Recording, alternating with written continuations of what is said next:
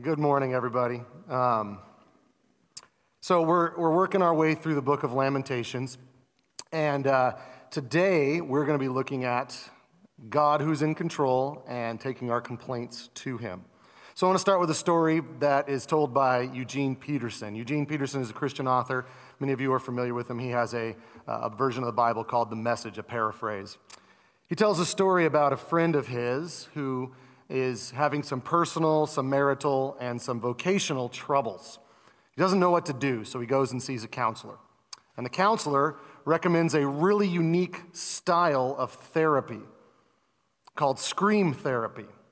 And so his friend would do what was called a scream weekend. Now, that to me sounds like going and watching a bunch of scary movies but that's not what this is. Instead, what it is, is he would go to New York City and he would go to a specific building. And in these buildings, they had multiple rooms, all soundproofed. And the person would go into the room and for a total of two full days, just scream and scream and rage as loud as they could until their voice was gone, letting out all the pain and anger and resentment, literally pouring it out. They would, of course, be brought food and things like that, but there would be no one else around, and they would just rage at the universe. And the man described it this way He said, It's like being in a thunder and lightning storm, and then all of a sudden, after all the noise and all the flashing, it parts and the sun breaks out and birds begin chirping. That's what he described what it was like after this weekend. And he would say, I feel great. I let it all out. And Eugene Peterson said, You may feel really good, but I don't think you've been healed. There's nothing that's happened from you that is, has brought any sort of healing. And actually, Eugene Peterson was right because uh, a few weeks later, his friend would do it again. And then he'd have to start doing it every weekend. And eventually, he just stopped going because he said the, the, the clouds parting and feeling all of the, the freedom would only last a day or two. And he said it wasn't worth it. It came rushing right back. So Eugene Peterson said to him in a letter, why don't you try this instead? Lock yourself up in a room with the book of Lamentations and Isaiah 53 and scream out to God. It would be way more healthy. And so that's what we're going to be looking at today. We're going to be looking at how we cry out to God and what that looks like. Because Lamentations is a cry, it is a scream to the God of the universe, letting our pain and frustration out. Remember, Two weeks ago, I said, and I know Travis kind of referenced it last week, the, the word lamentation, which is where the book gets its name from, comes from the Hebrew word for ah. That's what that word means. It's a, it's a guttural, ah, I don't like this. If you were looking at a comic book, it would be the, the letters outside of the thought bubble in really big font with exclamation points and, you know, an emphasis on it, right? This is that big, ah, I don't like this. But instead of doing what the Scream Weekend did, which was just scream at nothing, instead we're to take our screams to the Lord.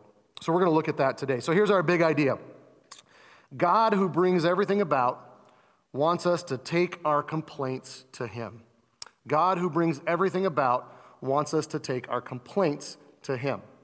Now, there's a lot in this, and I tried to make it as, as succinct as possible. And it's not a great sentence, but we're going to go with it because it's what we're going to be talking about. Because really, there's four questions that come out of this statement. The first one is what does it mean that God brings everything about? What does that mean? What does that look like? Second of all, is it okay for us to complain to God? I mean, that word complaint is very negative in our minds. Secondly, or thirdly, if we can complain, how do we complain? And then, third, how does all this relate to Jesus? How does Jesus tie into all of this? So, first thing we're going to look at is God brings it about. So, this is our first thing we're going to look at. God brings it about. And we're going to see in the passage that Mike just read a moment ago that it is God who did this. So, look at it again with me. Lamentations 2 1 through 5. How the Lord, in his anger, has set the daughter of Zion under a cloud. He has cast down from heaven to earth the splendor of Israel. He has not remembered his footstool in the day of anger. The Lord has swallowed up without mercy all the habitations of Jacob. In his wrath, he's broken down the strongholds of the daughter of Judah. He has brought down to the ground in dishonor the king and its rulers. He has cut down in fierce anger all the might of Israel. He has withdrawn from them his right hand in the face of the enemy. He has burned like a flaming fire in Jacob, consuming all around. He has bent his bow like an enemy, with his right hand set like a foe. He has killed all who were delightful in our eyes in the tent of the daughter of Zion. He's poured out his fury like fire. The Lord has become like an enemy. He has swallowed up Israel. He has swallowed up all its palaces. He has lain in ruins its strongholds. He has multiplied in the daughter of Judah mourning and lamentations. Now, we know from our, our, our, study of this so far that this is Jerusalem's destruction that he's talking about. And we know that the Babylonians are the ones that did it. But look at what it says here. There are, in these five verses, there are 17 complaints to God, saying either he did this or he didn't do this. In the next chapter that Scott will be teaching on next week, chapter 3, in the first 16 verses, there are 12 complaints. This is what this book has. They're complaints to God. God, you did this. How dare you? See, Jeremiah is onto something. When we are grieving, many times we, that leads to complaint. Think about Mary and Martha when Lazarus had died. What was the first thing they said? Oh, Jesus, good to see you. No, they went, Where were you? Why weren't you here? Mary even goes farther, farther. Don't you love Lazarus? Why didn't you come? Asking and questioning and lamenting toward God. This is the, the, the complaining that we see. So, the context again, remember Israel and Judah. Israel's the northern kingdom, had split off. There were 12, 10 tribes up there, and the two tribes in the south, known as Judah. Israel had been conquered. Judah was getting ready to get conquered. Because what had happened was they were worshiping every other God besides the God of the Bible. Maybe they added a little God in on the side. So, Lamentations was the grieving for the fall of Jerusalem. It's five poems. Each poem has a specific theme, it's an acrostic. It runs through the letters of the Hebrew alphabet, and it pours out all of this pain and anguish for this funeral service for the city of Jerusalem.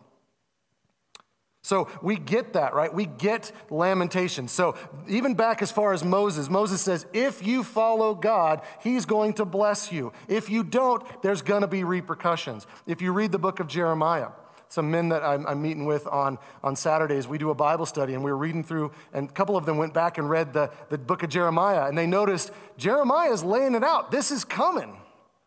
But the, the people were like, that's not going to happen to us. Let's go worship Baal. Let's go worship Molech.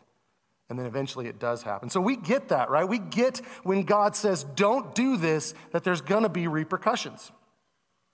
What we have a hard time with is the opposite extreme.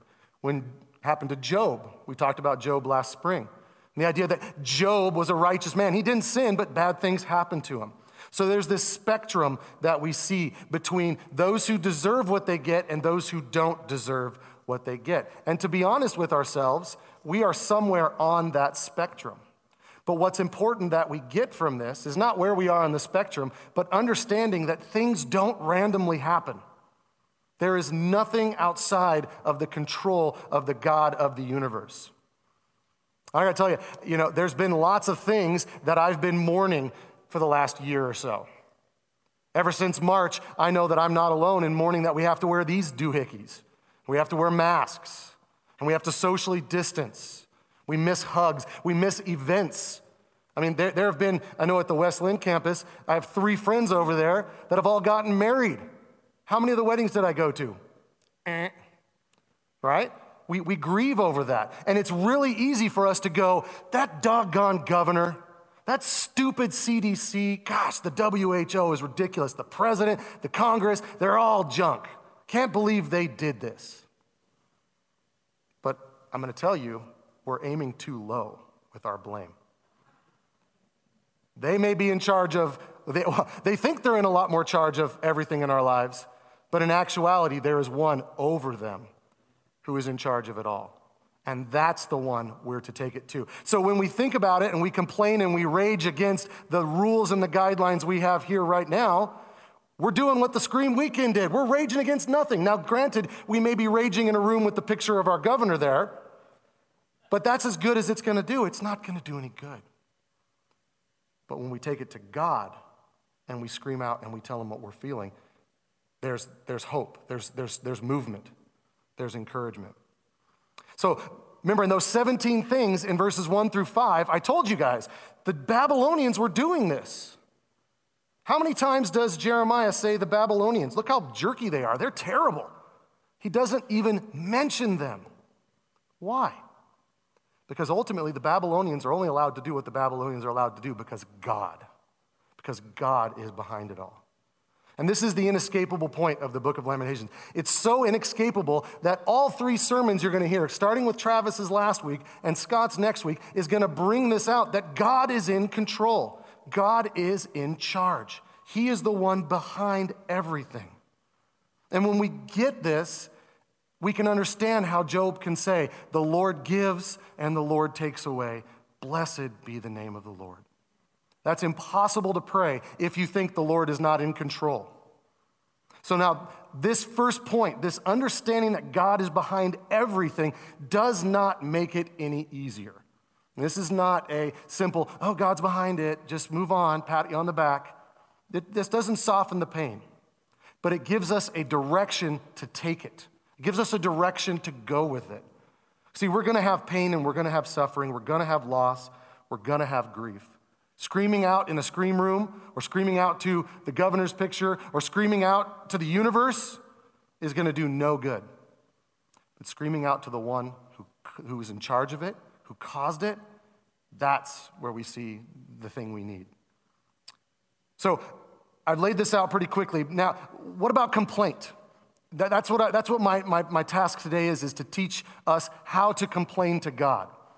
But that word complaint, is that really the one. I mean, we get prayer, we get lament, we get meditating on God's word, we get all of that. Even we get counseling. We understand all of that. But really complain to God? I was thinking about it. You know, we use the word complaining a lot. But usually it's only followed, it's usually following the word stop. We don't usually use the word complaining. Oh, he's really good at complaining. A oh, good job complaining. It's usually what? Stop complaining. I mean, that's what a parent has to say pretty much nonstop, isn't it? Right? So, what is the what, what am I talking about when it's complaining? Well, let's let's start with a question for you. When was the last time you complained? Who did you complain to and what did you complain about? We all have things that came to mind. But ask yourself, when was the last time you complained to God? And what was that about? You see, we have this view of complaining that is, is kind of, it's, it's really wrong focused. And I, I heard an analogy, an illustration. Pastor Travis gave it to me. So if it doesn't work, you can blame him. Um, this illustration is imagine you go to a restaurant, and it really stinks that we have to imagine it. We can't do it, but we're imagining going to a restaurant and you're like, I'm celebrating. We're gonna have, you know, we're gonna have appetizers. We're gonna have, we're gonna have our, our main dish. We're gonna have first dessert. We're gonna have second dessert, followed by third, right? And we're gonna have this big feast. And we're all sitting at our tables, and they start bringing stuff out. And it's not quite right. And instead of going to the manager or the, the waiter, we turn to the people on the table next to us and we go, Can you believe this? This is terrible. Look at this. This is awful. I ordered artichoke dip. I got spinach dip. That's terrible. And then the waiter comes up and we, oh, yeah, here you go. Thanks. I'd like some of this. Yeah, okay. And then, oh, look at, they brought the wrong thing. And we complain and we complain to the people next to us. And we would say, are, are, are you, what's wrong with you? Talk to the manager. Talk to the, to the waiter. Leave a bad review on Yelp. Do something that will actually communicate to the people in charge, as opposed to just Misery loves company with the people next to you. See, we've got this problem, and that the problem is we don't do complaining right. See, there's two kinds of complaining. We've got our horizontal complaining, and this is where we tell all of our problems to the people around us, but that doesn't really solve anything, does it? It's just that misery loves company. Instead, we are to take our complaints vertically to God. But the problem is, is that we don't really do that very well. Well, the good news is I'm done talking about the horizontal complaining. That's not what this passage is about. The Bible calls that grumbling, and it's many times, if not most of the time, a sin. That's a different sermon for a different time. So you guys can relax on that. We're going to go to the horizontal complaining. We got some work to do still, though. So, why is it that we don't complain vertically to God? And I would say, I, I don't know why you don't. I, I know why I don't, And so I'm going to share with you some of the reasons that I've thought that in the past, and maybe you resonate, and maybe there's something else that the Spirit will bring to you. But I, am scared that I'm going to bother the Lord. You know, hey, Lord, oh, you know, this really stinks today. And God's like, you know, I was over there working on stopping a tsunami, and I guess I'll take care of little old John over here. Okay. I mean, that's kind of the way I viewed it. Other times, I was worried about I'd get it wrong. Like, maybe complaining's not okay to do to God, and, and I'm sinning. Or maybe, and this one's even worse, is I'm gonna bother God with it, and He's gonna go, Oh, you thought that was bad? Take this. Like some vindictive Greek mythical God. I've offended Him, and so He's gonna give me more. Or maybe He doesn't control the things that are small in my life that I'm complaining about. Maybe I just don't think to complain to Him. So I don't know why it is we don't go vertical. I don't know why you don't go, you don't go vertical. But we are to go vertical. Now, don't take my word for this. Let's find it in the scripture. So, complaining is okay according to the Bible, is our next point. Complaining is okay according to the Bible. There is a right way and a wrong way to do it, but we are allowed to complain to God. And let me show you. Here are some, the, the one, there's many in the book of Lamentations. These are the, the five that I've chosen. First one is verse 9 of chapter 1. This is Jeremiah saying, um, Look, Lord, on my affliction, for the enemy has triumphed. He's saying, Look at how bad this is, Lord. This is not the way it should be. Then in verse 11, Lord, look and consider, for I am despised. Lord, your people are despised.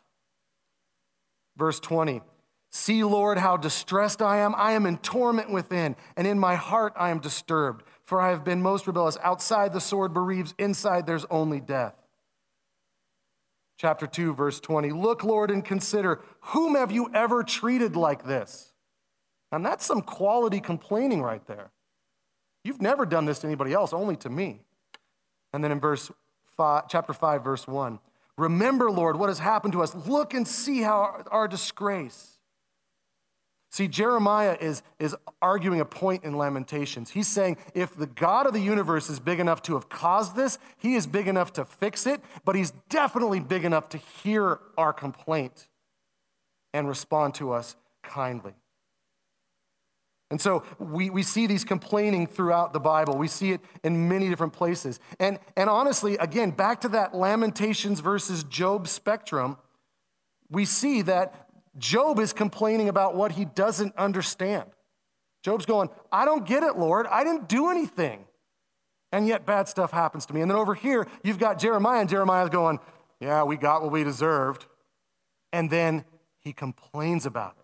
So, what we see on these two extremes is that Lamentations and Job give us permission to complain about our circumstances when we don't understand and when we do understand. So, that encompasses everything. So, if we're allowed, according to God's word, to complain, then how are we to do that? Because when we do it horizontally, it's kind of a hodgepodge. And many times, like it says in the Bible, it's a sin. But how do we do that vertically to God. So, how do we do complaint done right? Well, first of all, complaint done right is a sign of belief in God. If you didn't believe in God, you wouldn't complain to Him, right? The atheist is going to go lock themselves in a room and scream to the nothing because that's what they believe in. We believe in God, so we take it to God. So, the first thing we need to recognize is that our complaint is to God. Our complaint shows that we have faith, it's a part of our belief system. And there's no better place than to pour this out to God. Don't hold back. As a matter of fact, remember, a third of the Psalms are laments, and you will find in every single one a complaint to God, not to random people, but to God. So now, Jeremiah gives us a real quick, succinct picture of a good complaint. And so we're going to see this in Jeremiah 12, verse 1. If you want to turn back in your Bibles, or you can look on the screen. This is what Jeremiah says Righteous are you, O Lord, when I complain to you. Yet I would plead my case before you. Why does the way of the wicked prosper? Why do all who are treacherous thrive? So, the first thing we see is that Jeremiah takes it to the Lord. He doesn't take it to the person that's hurt him. He doesn't take it to the countries that are conquering, trying to conquer him. He takes it to the Lord. He doesn't take it to his best buddy.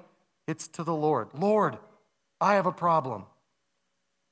Second thing we see is it, we, he affirms God's righteousness, his justice, his goodness. He says, Righteous are you. So he recognizes, God, you are in the right. It's probably me that's got the problem here. I'm not getting something. I trust you. And then third, we see he expresses, I mean, this is, this is God's prophet.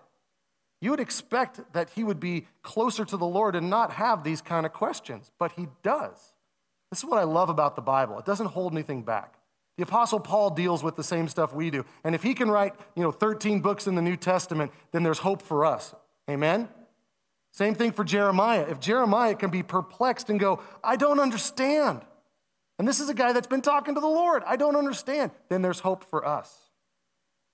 God welcomes our lament. We have a tendency to stuff it down inside and, and, and actually suffocate from the inside out because we don't let ourselves lament or we walk away from God pretending that He doesn't care. Lamenting keeps us engaged with Him, it allows us to have a communication with Him. And it's precisely out of this trust that over and over again the psalmist goes back to God. God, you did this. God, help me understand. You know, many times I, when I have a bad attitude, I just try to, you know, oh, I'm just going to have a positive, think positively, power of positive thinking, right? I'm just going to, oh, I'm going to effort it out. And in fact, it probably many times makes it worse.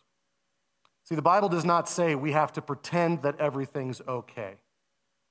It also says we're not allowed to be Eeyore and wallow in it. We are to instead, whatever we're feeling, take it to the Lord. Because the God of truth is a God of truth. He wants the true thoughts of your mind, He wants you to share it with Him. And there are biblical examples of this. I mean, Habakkuk mourns and says, How long will I have to cry? How long will there be violence on me? David laments in Psalm 13, How long, O Lord, will you forget me forever? Psalm 22, My God, my God, why have you forsaken me? Why are you so far from saving me? There's, there's complaint and lament side by side, taking it to the Lord. Now, if you're an astute Bible scholar, which many of you are, you would know wait a second, I seem to remember the Israelites complaining, and that didn't go so well with them. I.e., they ended up wandering in the wilderness and all dying. So, and their kids took over the, the promised land. So, wait a sec, you're saying complaint? I don't think that sounds right. Remember, though, the definition of complaining that we're running with is the hor- vertical, not the horizontal. Who did the Israelites grumble to? Each other. They occasionally went to Moses, but most of the time it was to each other. And so we need to understand that that is not the biblical picture. Horizontal is not what we're talking about. We're talking 100% vertical. Tell him what you're feeling. Tell him your disappointments. Tell him. He wants to know. So I want to give you four steps on how we can complain rightly to God. This will help you, hopefully, guide how you complain to Him. I know it has helped me. The first one, we need to come humble. Come humble. And literally, what that means is there's two things we should avoid like the plague. We should absolutely push out of our lives and take it to the Lord and confess and ask Him to heal. We don't want pride and we don't want the anger that comes from pride. We don't want those when we're complaining. Now, if we have those, our God is faithful and just to forgive us when we confess them. So this is not like, oh, I have pride, I can't complain to God. No, confess the pride and complain to God. But just understand that pride kills this because pride says, I know best. Lord, you messed up. I, I should be in charge of this. When we have pride, even a touch of it, this leads to anger because you go, God, I'm mad at you because you didn't do it my way, or you didn't match up with my plans, or you didn't match up with fill in the blank, but it's all I, I, I. And then this anger. You know, there's going to be times we're going to get angry when things don't go the way we want. But if that anger is directed at the things that God has caused, it's directed at Him. A few weeks ago, 11 weeks ago, a guy that I, I, I read a lot of, his name is Tim Challies. He's an online blogger. His son was down at seminary in Kentucky, and was playing a card game with his sister and a few friends and his fiance, and he fell over dead. Just like that. 23 year old, or 22, fell over dead. And Tim Challies was getting hundreds and hundreds of people calling him and messaging him. And, and one of his close friends said, You need to be angry with God. Go be angry with God. It's okay. He can handle it. He wants you to be angry at him. And Tim said, I just don't feel that's right.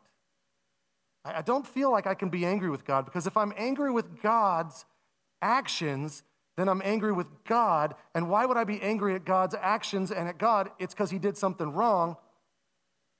But the God of the Bible doesn't do anything wrong. So I can't do that. And he writes these words. He says, In that moment, I had to choose whether I could continue to proclaim in the dark what I had celebrated in the light, or whether instead I would allow my circumstances to overturn my beliefs. I had to choose whether these doctrines would draw me to God in comfort or alienate me in anger. If you're angry at someone's actions, God's actions, you're angry at who God is. And again, God doesn't make mistakes. And so this anger is not the, the correct response. It is a response we have. But when this, this response happens, we're to take it to the Lord. So don't hear me saying that we need to push this down and hide it. Instead, it's to confess it to the Lord. We're not to be hypocrites and put up the fake facade of, oh, everything's okay, I'm not. Uh, oh, I'm angry at God, but I'm just going to pretend I'm not. No, take it to Him. And that ties into our second point, which is be honest with God. Be honest with Him what you're feeling. If you're feeling anger, confess it to Him. That's the first step to repentance. You can't confess and repent from something if you don't name it. If you're angry with God at what He's done, say, God, I'm angry with you and I'm not supposed to be. Help me not to be angry. Forgive me. I repent of this anger. So be honest with Him. And if you don't believe that's in the Bible, being honest with what God, to God, what you're feeling, then you don't know your Bible because Jesus was honest with God. Think about him in the Garden of Gethsemane. He says, Lord, if possible, let this cup pass from me. I don't want to go die on the cross. But not my will, but yours be done. And Jesus paints us a perfect picture of, you know what? I, have, I, I need to be honest with God. I should tell him what I'm thinking. And besides the fact, he, he already knows, right? You know, when I'm outside with my kids and we're, they're playing on a play structure, and I've seen it with all three of them, something happens and they fall and then they're crying, and they, they cry for me to come help. And as a parent, I do a, a mental assessment, a triage. Okay, is it hospital? No. Is it, is it, is it bandage? No. Is it band aid? Well, it's always band aid, right? Um, is it what? It, it's, it's nothing. It's just, oh, you're going to be okay. Come over here. I'll hold you. I'll give you a kiss, and you'll be fine. Right? Now, I, I look at them and I go, they don't need any help from me, but I love that they cry for me. I love that I am the one that they say, Daddy, come. Daddy, come help. And I mean, I'm just a finite being. Imagine what an infinite God can do when we say, God, help. I need your help. This doesn't make sense. I mean, how many times as parents have you counseled your kids? There is no monster in the closet. That sound was not something scary. It's the tree and it's windy or the rain. Just think about what we would get from a heavenly, infinite Father if we would just take it to Him and be honest. God wants our big pains and our small pains. He wants to hear it honestly from us. See, he's compassionate. We need to not forget, as we look at laments and we look at all of this complaining, we need to not forget who God is. In Psalm 10 17, we see that he promises to, be, to strengthen the afflicted. O Lord, you hear the desires of the afflicted. You will strengthen their heart. You will incline your ear, meaning he will hear. Not only that, but he wants to comfort those who are downcast. Downcast is like the perfect name for the year 2020. We were downcast. We nothing went the way we wanted. And even now maybe it's not going the way we are. But look at it says in Second Corinthians, God who comforts the downcast. That's not he also does this. That's who he is, it's his nature. So when you draw near to God in brokenness, he says, I'm here. I love you. I've got you. So when we do have that anger or that pride well up, we confess it to God and He forgives us. Because remember, thanks to Jesus on the cross, God's looking at us is all default mercy. It's mercy, mercy, mercy when we go and we confess our sins. Tell it to Him. He wants us to draw near to Him. So as we are being humble and we're being honest, sometimes we don't know what to say. How do I talk to God this way? Well, the good news is, is we have the Bible to tell us. So the third step is pray the Bible to God. Pray it back to Him. It's His word. Every word is from Him. Biblical lament and biblical promises give us things to pray back. Now, if you're in a season of hurting, it's hard to pray some of those promises. So pray the laments. Take the grieving, take the complaining back to Him. Because isn't that what Jesus did? Isn't that what Jesus did? My God, my God, why have you forsaken me? He's quoting scripture that David had said in Psalm 22 back to God, saying, God, this is, this is not the way it should be. Why? Because remember, this is all inspired by God, which means it's okay to pray these things to God. It's okay to take these to God. Say, God, how long? Or like Psalm 10:1 says, "Why do you stand afar off? Why do you hide yourself? Lord, why are you not close to me? What did I do? What did you do? What is the problem?" Pray that to God. Or Psalm 35, 17, How long, O Lord? How much longer is this garbage going to go on? How much longer is this pain? And take it to Him. Because, see, when you do that, you are drawing nearer to Him who is the solution to your problem. And then, last, don't stop in your complaining. Don't get stuck there. Don't get stuck in that complaining where that's just what you're going to do. Lament does not give us the right to wallow, does not give us a right to sit. You're not to stay in your complaints. Our complaints are a means to an end. Just like the scalpels, the, the scalpel used by the surgeon, the first incision is not the saw. He's like, you know, okay, you gotta, you know, you need it. We need it. We need a, you know, heart transplant. Okay, take a cut, make the cut. Oh, we're done. That would be ridiculous. It's the same thing with, with complaining. Complaining is the means to the end of getting right with your Lord. It's not a place we are to stay. Lament loses its power if all we do is complain. So do not complain just to complain. Instead, complain to the Lord, and He promises to move closer to you. Now, how does this all tie back to Jesus? Well, I discovered that there's actually a promise in the Bible directly to us based on the fact that Jesus has experienced all the same things that we have. But before we get into that, I want to show you another thing. When we complain, when we groan, when we cry out, we have good company because all of creation is groaning and crying out. All of creation is complaining. It's going, ugh. Look at what Romans 8 says. For the, for the creation waits for the eager longing of the revealing of the sons of God. For the creation was subjected to futility not willingly, but because of him who subjected it in hope. That the creation itself would be free from its bondage to corruption and obtain the freedom of the glory of the children of God. For we know that the whole creation was groaning together in the pains of childbirth until now. Ah, that's what creation is saying. So we've got good company here. But we're not just to be like, okay, well, creation's groaning and complaining, so we're in good company. We are to take them to the Lord. Look at what 1 Peter 5, 6, and 7 says. It tells us to take our worries and our anxieties and our cares to Him. Humble yourselves, therefore, under the mighty hand of God, so at the proper time He may exalt you, casting all your anxieties on Him. Why? Because He cares for you. He cares for you. He wants us to take our complaints to Him. But it gets better than that.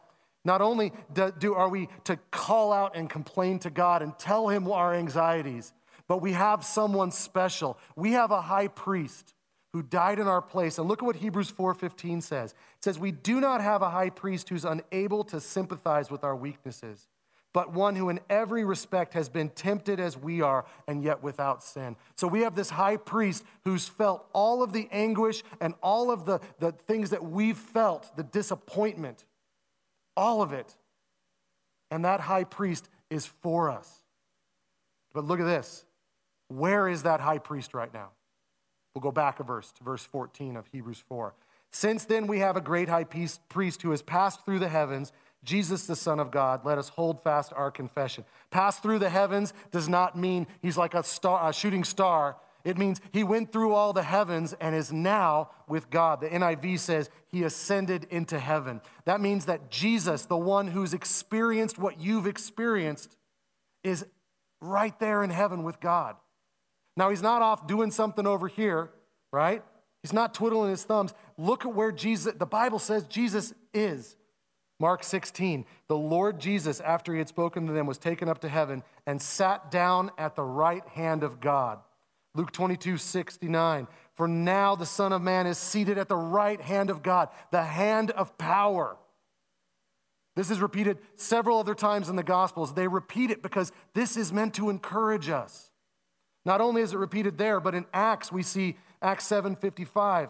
Stephen looks up into heaven and he sees Jesus standing at the right hand of God. Standing because he's about to move. He's about to welcome Stephen in or send power or do something. He's moving. And then 1 Peter 3:21 and 22. Through the resurrection of Jesus Christ, who has gone on into heaven, is at the right hand of God, with angels and authorities and powers having been subjected to him. The right hand of God is the hand of action, it's where God does what God is going to do. So we have, not only are we to complain to God, not only are we to tell him what we're feeling, but we have one who has felt what we have felt and is now sitting next to God in power on our behalf. Watch this 1 Timothy 2 5. And you guys have heard these passages.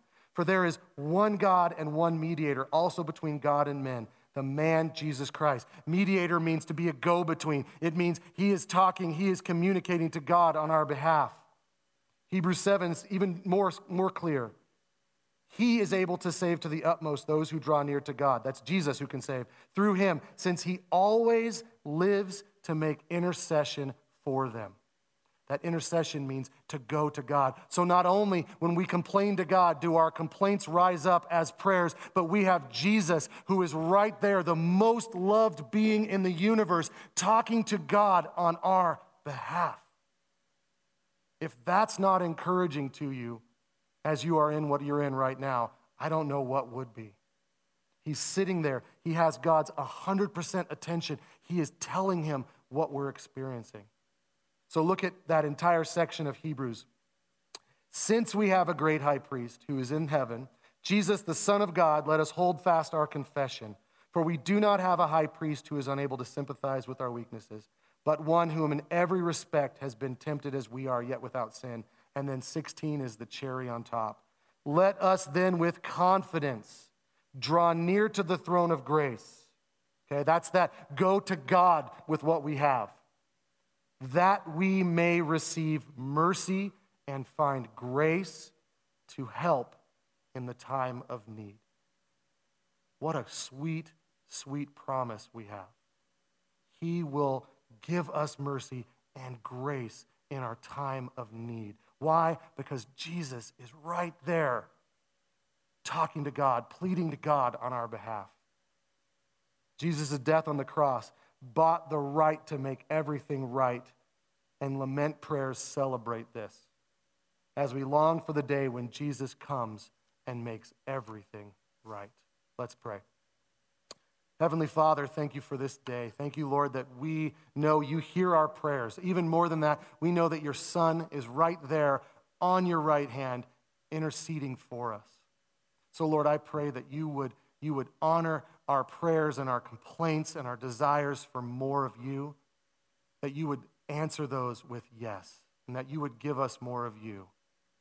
And I just praise you for this incredible promise, this incredible gift that you will give it to us when we need it. Lord, help us to complain well to you and help us to draw near to you in our times of pain and sorrow and disappointment. You are a good God. Thank you for loving us so much.